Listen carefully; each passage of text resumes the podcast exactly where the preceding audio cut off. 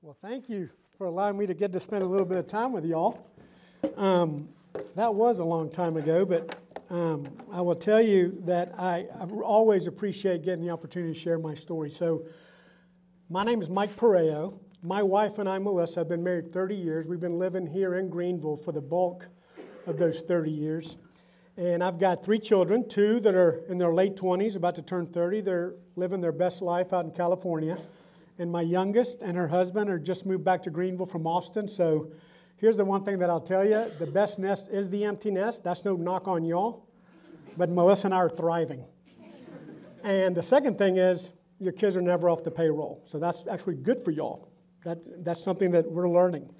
So I'm going to take you back because the way I tell my story, I try to live an integrated life. My work Mike, home Mike, it's just Mike. It's trying to live an integrated life, and I've been trying to do that ever since I came to know the Lord. So I'm going to take you back because this is my story, and I learned through stories, so hopefully this will resonate with some of you. Um, so I'll start at the beginning. I'm actually I was born in San Juan, Puerto Rico. Notice the accent. And my parents lived in Puerto Rico until my dad got transferred to move to Augusta, Georgia when I was eight years old. And we moved there not knowing how to speak English, not knowing one, anybody in that town. And when we got there, it was probably the scariest time of my life. I, I felt so unsettled. We got to this new country, didn't know anybody, couldn't communicate. My parents got a hotel room while our house was getting finished and my two siblings and I were staying in this hotel, and my parents enrolled us in a private Catholic school so we could learn English and start our education. And immediately upon starting school, um, I just started getting bullied pretty heavily. And I started getting beat up from day one. And it was very, very difficult for me. It was the most fearful, most impactful time. And it ended up really impacting me the rest of my life. And what was interesting about that, how God used that moment, because in those moments that I was super scared as an eight year old, I remember going to my father, who himself was scared because this was all new to him. And I'm like, hey, I'm getting beat up. You got to help me. You got to protect me. And he was like, Miguelito, you just got to fight. Well, here's the thing I didn't want to fight, I didn't know how to fight, and I didn't even know how to communicate that to anybody. So in that moment, I said, I thought to myself, I am all alone the people that I come to depend on can't protect me, then surely if God's real, I can't even see him. How is he ever going to be able to protect me? So, what, what ended up happening there was that it built in me a pathway of control. I needed to always have control to protect myself from any risk. I would position myself in every circumstance to avoid harm, to avoid danger, for myself and for anybody I was in charge of or that I care about. And so this created an incredible unhealthy pattern for me. So, you know, I grew up in a very strict Catholic home. We, uh, we went to Catholic church. We were in the school. I was baptized. I was an altar boy. It was great. And all I remember thinking was, you got to be good enough if I'm going to have a chance to get into heaven. I just got to be good enough. So I wasn't good enough.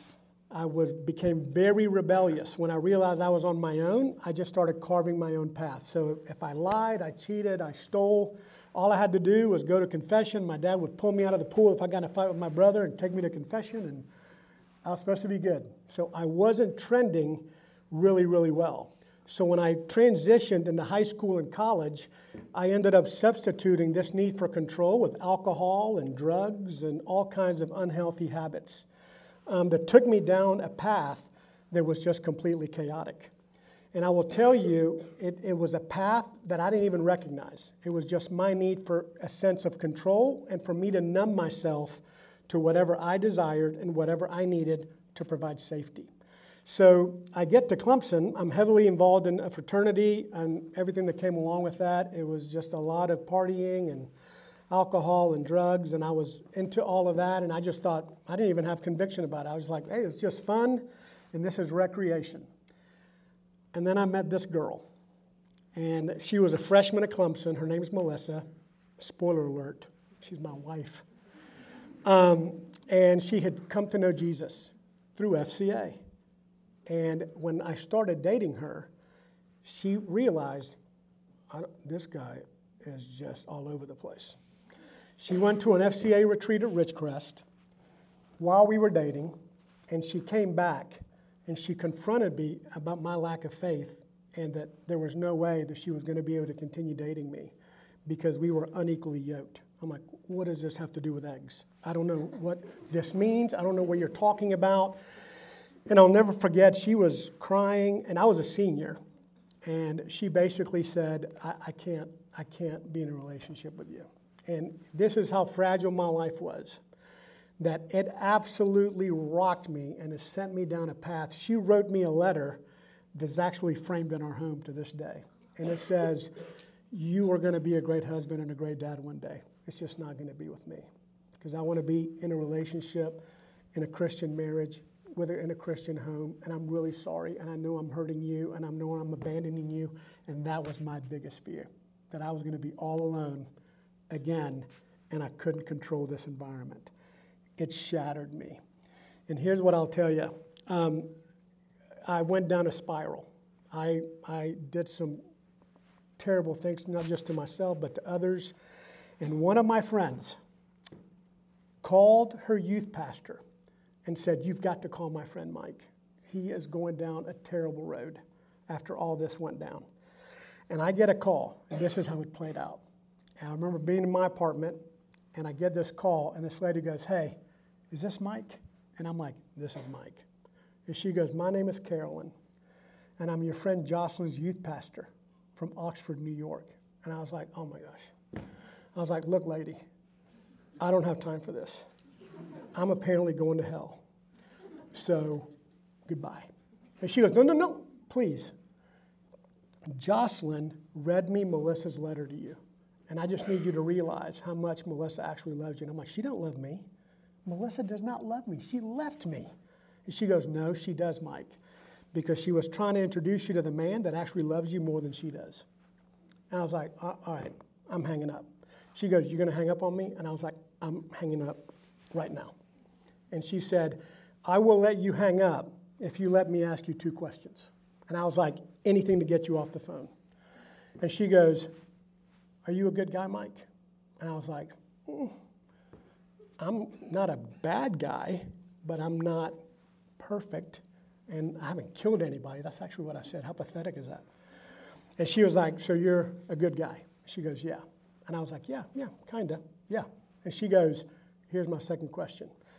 If you walk out of your apartment right now and get hit by a car, what happens to that good guy? And y'all, here's how I know God was pursuing me in that moment. Because what came out of my mouth is not in my vocabulary. And I immediately burst into tears. And I said, I'm not a good guy. I am so jacked up. And I am so messed up. And if there is a God, there is no way I can stand in front of him. No way. And she goes, that's exactly why Melissa was trying to, she cared more about you to know that than her being with you. Two hours later, I'm on my knees in my room asking Christ into my life. I remember her going, Do you have a Bible? And I was like, Ooh, Melissa gave me one for Christmas. It was still in the shrink wrap, never opened it. She goes, Will you turn to John 3.16? I turn to page 306. She starts reading. I'm like, We got different books. And she's like, What do you mean? I'm like, I'm in Leviticus or whatever. I don't even know. I was on page 316. How freaking lame is that? But, but here's what I'll tell you. In that moment, um, a lot of people put their relationship with me at risk. And because of the ministry of Fellowship for Christian Athletes, a, a group of guys and females st- surrounded me when I felt the most alone. And they helped lead me and shepherd me into this relationship and this decision that I had just made. And it changed the trajectory of my life. And so I will tell you for the last 35 years, Jesus' sacrifice, his love and grace towards me, has directed my life.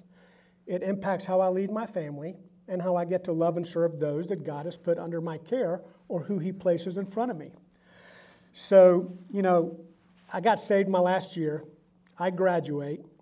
I ask Melissa to marry me. And I'm like, I know we got to wait because you're like a sophomore, but I'll wait. And I got hired by a company called Sealand, a big steamship, $4 billion import export company. They hired me because they had just passed a trade agreement with NAFTA, and they wanted me to use my Spanish to be able to coordinate shipments for all these apparel companies. And so Patagonia became my customer, North Face, Columbia Sportswear, all these outdoor companies. And when I joined this big $4 billion company based out of New York, I was terrified on how in the world I was going to integrate my faith into the workplace. And it was difficult. It was like I was stuck in an episode of Mad Men. These people wanted me to entertain clients, take them to places that there was no way I was going to take them. They wanted me to do things with them that I wasn't willing to do. I was in constant fight with my bosses out of New York saying, You're going to take them here and you're going to do what we tell you to do. You work for us. And I was like, Man, I, I don't know that I'm going to make this. But they were paying me a lot of money. I was making more money at 22 than I thought I'd make at age 50. And I remember in tears walking into, when Melissa and I got married, I did that for two years, and I walked into our apartment. And I was just in tears after work, and I looked at her, and I'm like, babe, I'm not going to make it. I'm not going to make it. And she goes, hey, pal, I married you, not a lifestyle. And I was like, oh my gosh, you're amazing. and I went upstairs and I incorporated OOBE that day. Now, let me pause for a moment. You're wondering, what a weird name, OOBE. So, my last year at Clemson, after I asked Christ into my life, I got to be good friends with who is now my business partner, Tom Merritt. And Tom and I were kayaking up at Lake Jocassee, and it was 2 o'clock in the morning. And we were sitting there watching some stupid infomercial, like dial 1 800, and it was the Psychic Friends Network. And it was Dionne Warwick had a 1 800 number for a Psychic Friends Network. And she said she had had an out of body experience and she had been levitated. And Tom, who was super funny, was like, That's the dumbest thing I've ever heard. She needs to have an out of Bible experience. So OOBE stands for out of Bible experience. And OOBE is a word that we use for the remainder of our time at Clemson to stand for our ultimate day, a day God had blessed us with that we could enjoy together. We'd cut class, go play basketball. That was amazing. Got a date, got a second date, OOBE day. So OOBE became an adjective within our friend group at FCA Clemson and so when they asked me what I wanted to name my company, I was like, I need to call it OOBE because I am not having any OOBE days right now. And so that was the birth of our company. Tom was a school teacher and a guidance counselor in Easley. I was working in Charlotte. We met at a Waffle House in Gaffney, halfway. I told him to give me a dollar. I gave him 50% of the stock certificate to this new company called OOBE. And he's like, What is this? And I'm like, We're a company. We're going to start a company. And our wives were like, About what? And I'm like, clothes. We're going to do clothes. Because where I was working, I would look at Patagonia's invoices and go, the chinchilla jacket from Patagonia cost $11 to make, and I'm paying $200 at retail for that. I'm like, there is a business here, and we need to start a business to get in the apparel business. And our wives were like, love the enthusiasm, but which one of y'all know anything about this? And I'm like, I don't care. Everybody's got to wear clothes. You can't walk around naked. Everybody's got to need clothes. So this is what we're going to do. So we both quit our jobs on the same day. We got an auto body shop, a one car garage in Easley, South Carolina. We paid $50 a month. And Tom and I started OOBE. And what we did for the, we paid a Clemson student $50 to design these t shirts. And I'm just telling you right now, when we started that process, we didn't know what we were doing. And all we did was call every outdoor store from New York all the way to Florida, going, hey, you guys have OOBE? Do you guys carry OOBE? We called every store twice a week. And then when our samples came in, I'm like, hey, I'm Mike with OOBE. And they're like, well, come on in. People have been calling for this stuff. And that's how we started getting our brand and stuff.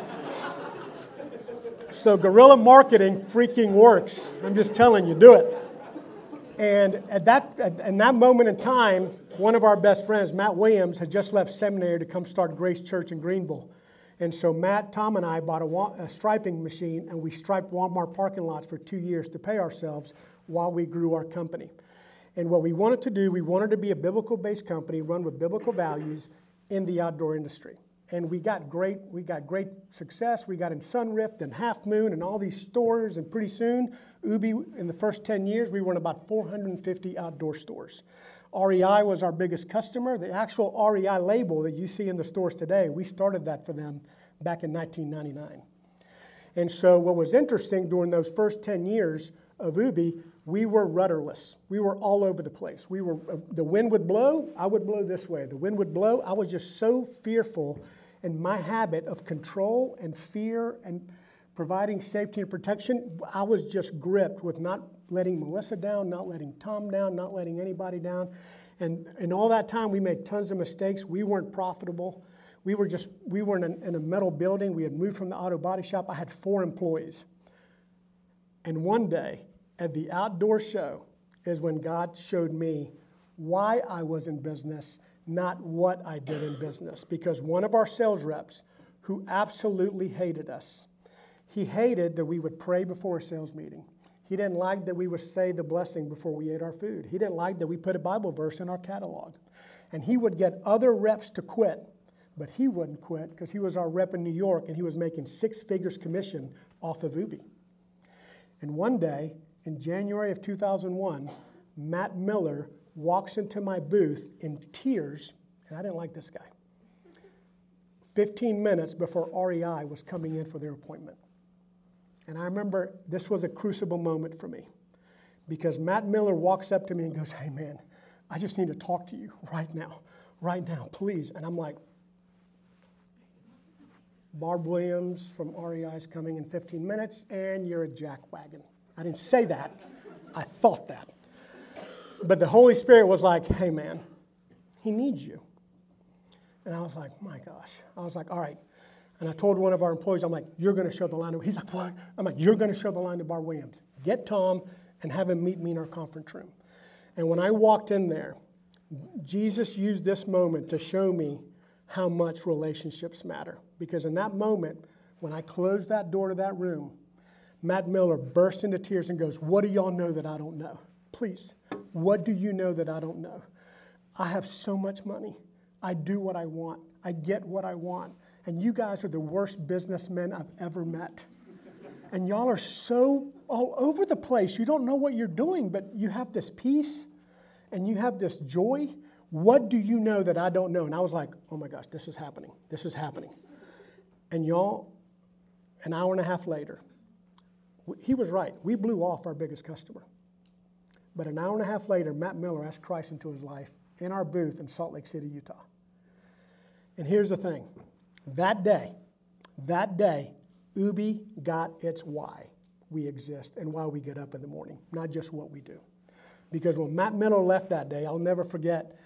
Tom put his arm, I'm, I'm crying, I'm emotional. Tom crying, Tom's crying. Matt's like, Can I join you all for dinner? We're like, Of course, Matt. And when Matt walked away, Tom had his arm around him. He goes, What if God only kept the wheels on our cart because he needed to reach Matt Miller. And here's the thing two years later, Matt Miller quits the outdoor industry, goes to seminary, co founds a church in Rochester, New York, and then founded the sex trade slave ministry called Love 146 that has rescued 9,000 women from sex slavery in Far East Asia. Here's the thing he's still one of our best friends today. Two years after that, we wrote a purpose statement for our company, OOBE, that says our, our mission is to love and serve others with our time, our talent, and our resource so God can be celebrated through the stewardship of what He's entrusted to us. It does not say the word apparel in it because I'm I ain't in the apparel business. I'm in the love and serve business. And so that year, we wrote that purpose statement. I'm sitting at a Chick fil A on Woodruff Road, and one of my good friends, Jeff Taylor, was the operator on Woodruff Road and I would give him OOBE golf shirts. He'd give me nuggets. It was like my best trade. I'd do this every. I'm like, golf shirt. He'd give me nuggets. It was like best swag deal ever. And I'm sitting there with him, and all of a sudden he's ordering something on a piece of paper, and I'm like, what are you doing? He goes, I'm ordering uniforms, and I'm like, have you heard of Bill Gates? Are you faxing that? Like, what are you filling out paper?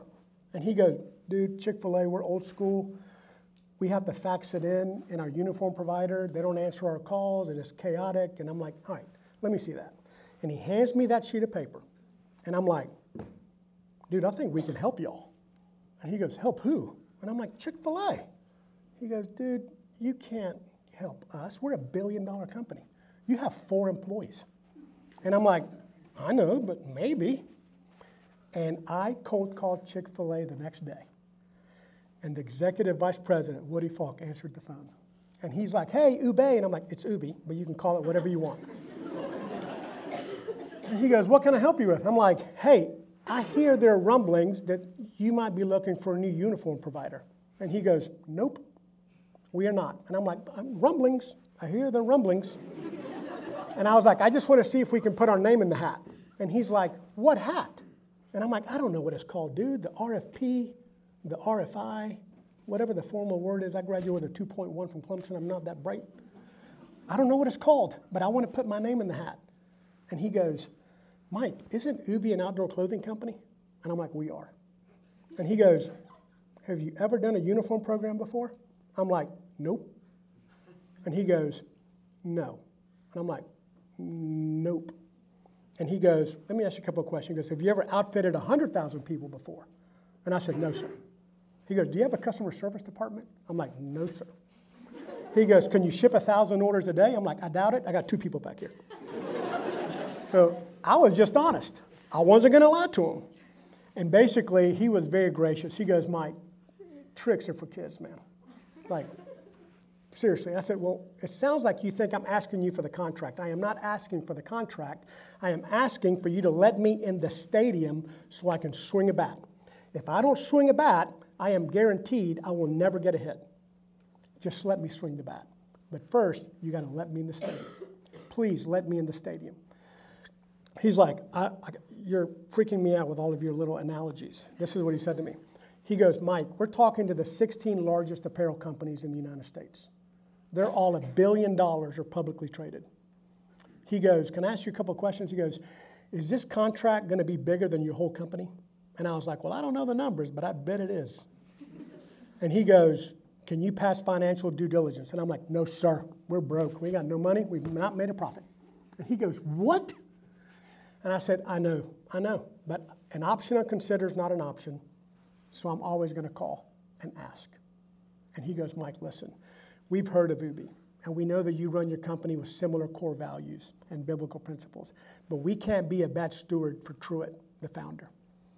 And we've got to upfit all of our team members, and we can't put ourselves at risk like this. And I said, I hear you. And I said, I appreciate the grace of you taking my call. And he goes, We wish you all the best. Super kind. Sound like Chick fil A. My pleasure. My pleasure to hang up on you. He hung up on me. and a week later, my phone rings, and it's Woody. And he goes, Mike, this is Woody at Chick fil A. And I'm like, Hello, Woody at Chick fil A. And he goes, You got a minute? I said, I do. And he goes, What I'm about to tell you, I don't want you to over spiritualize this. And I'm like, Okay. He goes, When I got home the day you called me, I sat down at our dinner table. And my wife, Ray, goes, You know what shirt I love that you have? That OOBE shirt. And he was like, I'm not wearing an OOBE shirt. Why did you just say that? She goes, Well, I was doing the laundry. I don't have to iron it. It just comes out. Like, I don't have to do anything to it. I love that shirt. And he was like, Hmm. The next day, I walk into the corporate headquarters, and Dan Cathy uh, walks up to him and goes, Hey, I need you to order 150 of those waterproof, breathable OOBE jackets. I love that brand for our executive leadership retreat. And so he goes, So, something's up. What are you and Tom doing next Tuesday? And I'm like, Whatever you want me to do next Tuesday. He goes, We'd like to date you and Tom. And I'm like, What? He goes, We'd like to date you. I'm like, Date us. And he goes, No catalogs, no business cards, no samples. You drive down to Atlanta, come to our corporate headquarters. Tom and I drive down there. When I walk in, I walk in and it's Truett Cathy. He was in his 80s at the time. Dan Cathy and Woody. I was freaking out. And the first thing they that I will tell you is a lot of you do not believe you can integrate your faith with your work, your family, your community. It is absolutely possible. And what I'm going to share with you is how these men did not ask me one business question for the next five hours. I walked into the Truett's office and he said, Is Tom your best friend, Mike? And I'm like, He is. He goes, Tell me about y'all's relationship. He goes, Mike, what's your wife's name? I said, Melissa. He goes, Tell me you and Melissa's love story. He goes, You got kids? And I'm like, I do. He goes, What are their names? I said, Connor, Tess, and Mia. He goes, What do Connor, Tess, and Mia love to do with their dad? Let's talk about that. And then he said, Mike, do you have a bunker of men in your life? Because men try to build a bunker in the middle of a firefight. And both men and women need to build the, build the bunker before the firefight. So, to talk to me about the six people that are going to carry the casket of your funeral to provide shade and protection for you. Let me tell you something. I've never gotten my MBA, but I sure did leave with one that day because those men modeled for me what it looked like to integrate my faith in my work. And before Truett left, he made Woody put us in the bid. And when we went through that process, we went from those 16 companies down to eight, down to four, down to two. When we got down to the final two, no lie, I'm in a Chick fil A drive through and my phone rings. And it's Woody. And he's like, Michael, how are you? And I'm like, I'm not trying to be a round noser. I'm in the Chick fil A drive through right now. And he goes, No, you're not. And I'm like, I am. And I put the girl on the drive through and he ended up buying my lunch. And he goes, Pull over. And I pulled over and he goes, Hey, you've made it to the final two. And I'm like, What? And he goes, You made it to the final two for our contract. And I'm like, Oh my God. I said, Who am I up against? He goes, Don't worry about it. I'm like, Woody, with all due respect, you always got to know who you're going up against, who you're going into battle with. I need you to tell me. And he goes, You don't want to know, son. I'm like, mm, You got to tell me. And he goes, It's Vanity Fair. $22 billion company. They own North Face, Nautica, Wrangler, Vans, Jansport. And I was like, Good night. I said, That's like David and Goliath. He goes, Bring your slingshot, son. And he hung up the phone. We showed up at their corporate headquarters. Vanity Fair shows up with these vans and with Chick fil A all over the vans, and all of a sudden they've got 50 people in suits and laser pointers, and I'm over here with my little rascals, my four employees, and I'm sitting here, and they're doing.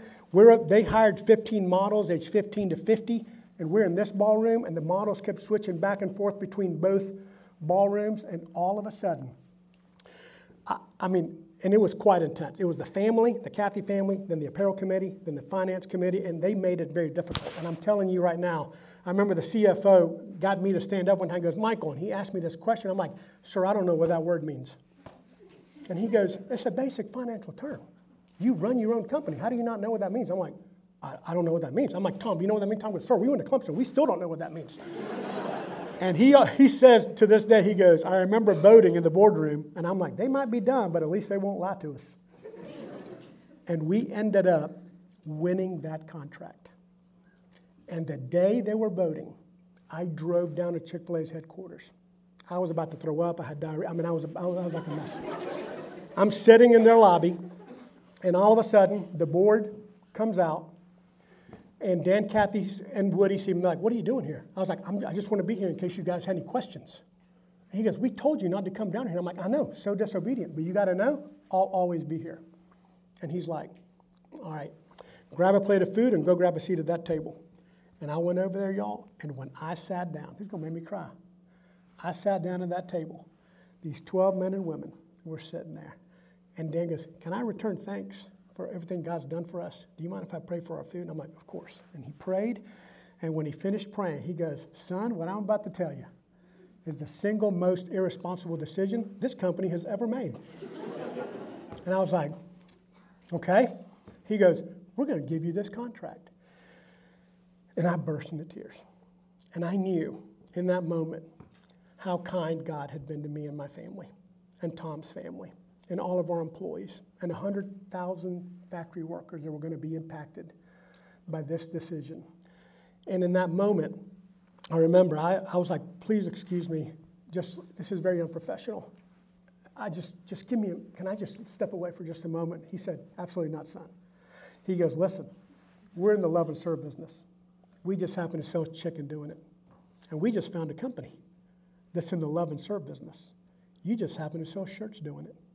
He goes, Son, what you don't realize is that all those models were hired by us. When y'all left, we did one on one interviews with all the models to find out how each company treated them backstage while we weren't looking. And what company treated them with honor, dignity, and respect while we were not in the room. And it was unanimous for y'all. So y'all are getting our contract. And here's what I'm going to tell you as y'all go through your life and as you're finishing up this season of your life, it, you don't think you can integrate your faith in so many parts of your life, but it is possible. These men and women that ended up mentoring Tom and I to show us what this looks like, it can happen. You can have that. You can actually, if you truly understand that God's the water source and your work is just a faucet, where you can bring honor and glory to God while you're standing in that field. If you can grasp that, you will not be held hostage to the comparison trap, the culture trap, or what the world tells you success looks like. It will give you a peace of mind as to what that feels like. We were able to land Chick fil A, then we were able to land a bunch of other companies. We now do Coca Cola, BMW, Disney. We also do have a design division that we developed Southern Tide, Coast, a bunch of brands, Cabela, Slazenger, FootJoy. We have an opportunity to impact a lot of folks, and we now have a, a, a footprint in which we can actually get to share the gospel with people. And it was that crucible moment with Matt Miller where we found our why about why we were going to get up in the morning and about what we were going to do. And I will tell you this as y'all navigate these next steps, there's a couple of things I want y'all to consider. And if you leave today with anything, take these things with you. Find somebody two steps in front of you that will help mentor you and model for you what a faithful life looks like. Identify people in your life where you see fruit because your generation, my generation at the time as well, believed that sowing and reaping happen at the same time. It does not. There is a waiting room, a waiting room between sowing and reaping where God's working on your character because He's more interested in your character than your comfort. So as you face trials, just be like, all right, I guess God's building my character and He's building me through this season. And trust that He cares for you and trust that He, he is there for you. But I, will, I want all of you to realize a, a thing that um, a lot of folks try to seek success. And when we try to do it, OOBE, and we try to do this in our personal life, if you will shift your mindset and maybe, just maybe, consider to seek trustworthiness versus success. And if you can be found trustworthy, then maybe God and others will entrust more to you. And here, here's what I'm going to ask of, of all of you, because I don't know where y'all all stand regarding your faith, but this is, the, this is a moment like me in my apartment when Carolyn called me out of the blue. She didn't know me. But you've got to make decisions about where you sit with the most important decision, which is where you sit with your faith. And do you just have an awareness of Jesus in all those stories, or do you actually have a relationship with Him? And so I will challenge all of you to have the courage and the resolve to not make this an unsharpened pencil. Your life will have no point. I'm just telling you. Allow God, because He wants a relationship with you, to get close to you and get yoked with you. So then He can show you a path and reveal, peel back the layers whenever He feels you're ready to be able to handle it. I'll never forget Foad Ferris, who was the head of FCA Clemson at the time. He would always, he discipled us. He did our premarital counseling. He would always go, man, I guess God doesn't think you and Tom can handle success yet because y'all are broke and your business ain't working. We're like, I guess. But he was right. We couldn't have handled it in our 20s. So I will just tell you, 30 years removed from all of those stories, is that my prayer for y'all is it is a journey worth taking. And I know it's hard in your community, it is hard with your friend groups, it is hard to navigate the workplace, but I'm just promise you, living an integrated life is where it's at. And I'm going to close with this because this was so impactful to me. Because Truett, a billionaire, got it. The year before Truett Cathy died, and I'd gotten to spend some time with him because I asked him to mentor me, and I got to spend time with him. And he was 93 when he died. This was the year before he died. I am in the Chick fil A cafeteria, and Truett comes up behind me. And he is adorable. Little red cardigan, precious. And I'm a kisser, I'm a hugger. I'm like, you know, Truett. And he goes, Michael, he goes, I saw you sitting here. He goes, How's OOBE doing? And I'm like, Oh, gosh, Truett, you know how much God's done? with our partnership. We have been doing it 20 years. We've been doing Chick fil A for 20 years. When they started, they were a billion dollar company. Now they're a $25 billion company. When we started with them, we're outfitting 100,000 employees. Now we're outfitting half a million. And we're going to outfit a million in the next 60 months for them. And so Truett goes, How's OOBE doing? And I'm like, Well, we're doing just fine. And he goes, It's not what I asked you. He goes, It's a yes or no question. And I'm like, Well, yes, OOBE's doing fine. And he goes, That's good. He goes, Is OOBE making money? And I'm like, Who asked that? That's so uncommon. I was like, Yes, sir. We're, yes, sir. We're making money. He goes, That's good. He goes, That means God thinks you're trustworthy. You're doing some things well. He goes, Is Mike making money? And I, who? So uncomfortable. And I hesitated, and he puts his finger in my face. And I was like, Truett, OOBE's making money, making my money. And he goes, That's good. He goes, That's good. He goes, Hey, son, and oh, this is going to make me. He grabs the back of my neck. Truett did. And he leans me in and he goes, Hey, son, he goes, I don't know the next time I'm going to see you. He goes, I need you to hold your possessions tightly in your hand, away from your heart, so you can easily give it away. Do not let your hope migrate from your provider to your provision, and you'll have a blessed life like I have. And he smacked me in the face and walked away. Those are Truett Cathy's last words to me. And let me tell you something. At his funeral, when they buried Truett, I was an emotional wreck because how much God had used this man to model for me the life that I desperately wanted, where I wasn't alone, that Jesus had been with me the entire time, even as an eight year old, that he always had me, that he always was there for me, and that he was always going to be my shade and my protection. And I still pray Psalm 62 every morning when I wake up to calibrate myself because I know my drift. I know my drift. And it's wait quietly on the Lord, for my hope lies in him.